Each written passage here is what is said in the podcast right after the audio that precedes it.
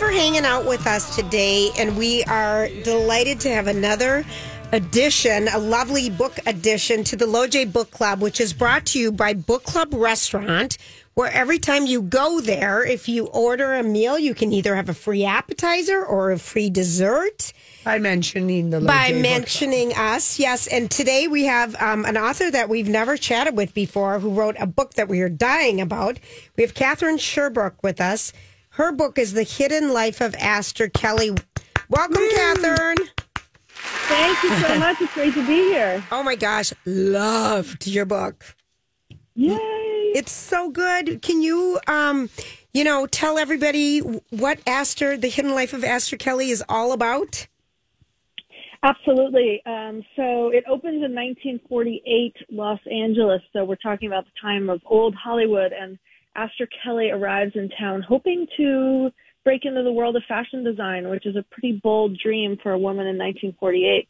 Um, ends up making fast friends with a designer named Fernando, and they both get romantically involved with very high profile men in Hollywood. And sort of from there, uh, decisions are made and unintended consequences follow, which create some of the secrets that Aster has to keep um, that end up coming back to kind of upend her daughter Lissy, who's an aspiring Broadway star in 1970s New York. So we've got Hollywood and Broadway and glitz and and grit, really. Yeah. in both those industries.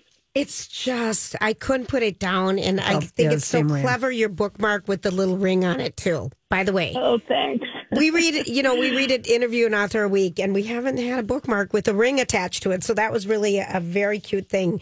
Um, I'm wondering, you know, as we're reading more about your story and what inspired you to write about Aster Kelly. Sure. So um, my mother was a runway model in Hollywood in the late 40s, um, which is a role that Aster ends up playing for her friend Fernando. And uh, it was a really important time in my mom's life. She was also a very young woman when she ended up in LA, but she wouldn't talk about that time in her life. So she had her own secrets. And this was my kind of creative attempt to write a story that answered some of those questions for me, even though, though in the end it's a totally fictional story. I mean, I mean, kind of, kind of wild. And then you, um, you Yeah, know, I'm going to ask my mom. I don't I- think there's anything I don't know about my mom's life because she was 17 when I was born, Katherine. I mean, it is an, Right. it is a really intriguing. I can see how like that kernel was there. Like, what do you like? Who did you know? And what? What? Tell me everything. And maybe maybe she didn't want to. she would tell us nothing, including, you know, she came home a divorcee with a young daughter and wouldn't, uh, my older sister, and wouldn't talk to my sister about her father. So, Oh I wow! mean, secrets, secrets ran deep. Right. So, And- um, yeah. And you know the other really interesting um, uh, th- uh, storyline in in the book, The Hidden Life of Aster Kelly, is you know the relationship between Fernando, the dress Yeah. designer, and then um, the Christopher Page, the movie star, and how. Um, the Hollywood studio where you can't be gay, you have to have a secret life, you have to have, we'll set up a marriage for you. And all of that did happen in Hollywood over and over. Absolutely. They were called lavender marriages and, and the studios were determined that the, you know, American public never find out if a star was gay because the belief was, and they were sadly probably right at the time, that the, um, you know, audiences wouldn't go to those movies. So they did everything that they could to protect those. And so Aster becomes very, very close friends with Fernando and, um, and was is able to watch this, you know, beautiful love story unfold, but in its, you know, with the very sad piece of the fact that they have to keep it secret. It's it, it's just such a good book, and, Yeah, and it's it and it's Oh, and it's you. completely made up. But um, the name Aster. I mean, is, did you just kind of look in the '40s for names that were popular, or how did you come up with even the name of your character? Yeah, so I, I sort of the first name and the last name had to go together for me. I wanted something that would sound glamorous. So if you Right. think Grace Kelly, Gene Kelly, I got that, and then Aster kind of means star, you know, and they think of the flower. And um, I, it just kind of worked. I don't know. Yeah. It's it's so good.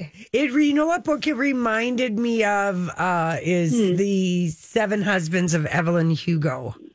Yes, for Yes. sure. Love Taylor Jenkins Reid. Oh yeah. Um, yeah, yeah. And I was I had written a good bit of this book actually before I read that book, and I thought, oh, this is a this is a very you know it's a good comp. If Yes. people like that book. I think they'll like this book. Yeah, I, I think so. And what what are the? I mean, has your? I know the book is is just come out, but I mean, do does someone in Hollywood, hello Reese Witherspoon, want to make this into a mini series, a short? If you want to give her a call, that would be awesome. I Oh. love it. You know? She's we she, can hope. I, yeah, yeah. I was out in uh, I was actually out in Hollywood on book tour last week, but uh, didn't have Reese's direct uh, address to knock on her door. But you never know. Maybe sometime. I think it's sort of made for made for the screen. It is. I mean, Katherine, this would be. I just want to see the 40s fashions and the looks and her being the model for Lauren Bacall. I mean, you really yeah, this is Right. this is the kind of thing that Hollywood likes making too, because it's about the business.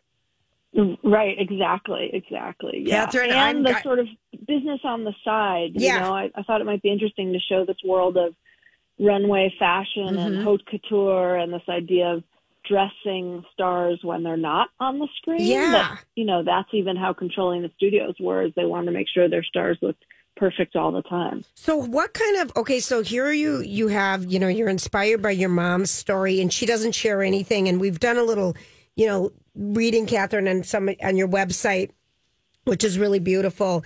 But your mom was in pretty good circles with Bob Hope, Roy Rogers, you know, the girlfriend of Cary Grant was her friend. Yeah. Um these are big names. Did you have any um, feeling at all from your mom, like, or did about what it was like then, or did you really have to just dig in and do all this research cold, kind of about what it was like in the forties?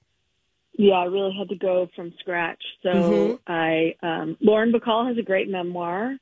So I did read that. Um, and I relied on, a lot on things like vintage magazines. Yes. It's unbelievable how quickly you can drop yourself into a time and place. You know, you open up, even the advertisements just get you right into the time frame.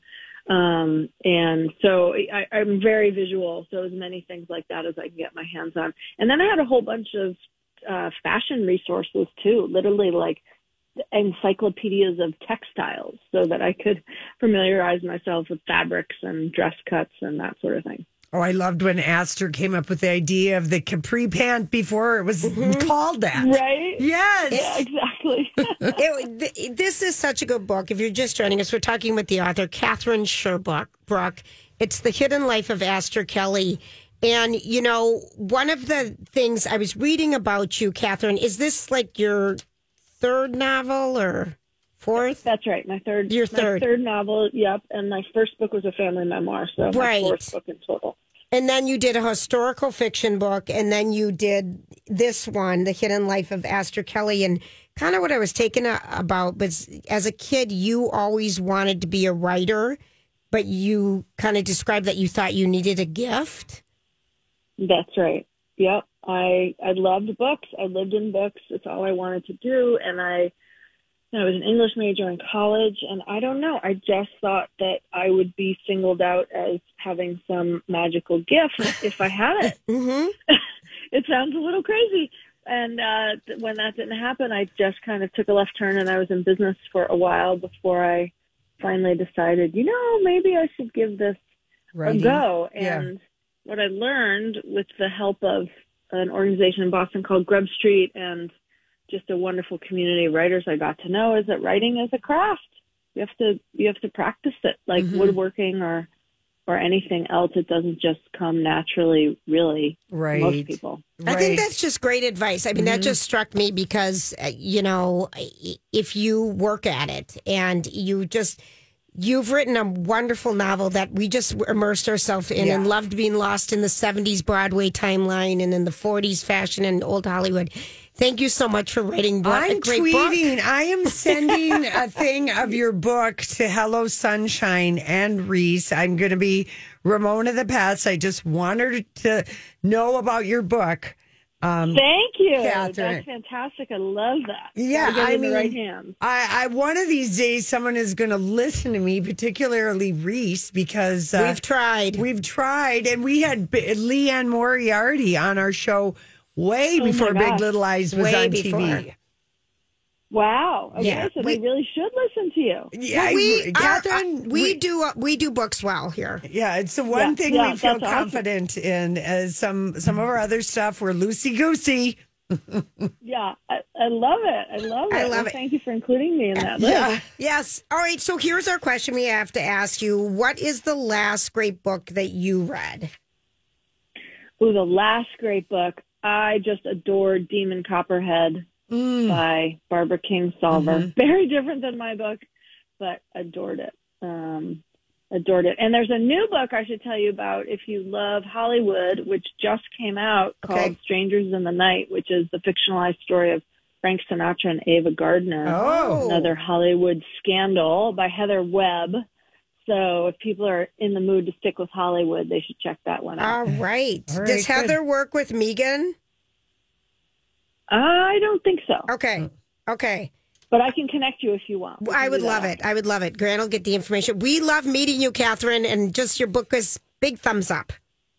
Thank you so much. I really appreciate you having me on. It's great to meet you guys. Absolutely. Okay, we have um, two copies of the book available, and what am I? The book is called "The Hidden Life of Esther Kelly," and you're going to want to meet her, and you're not going to let her go. Bye, Katherine. Thank you, Katherine. Oh my gosh.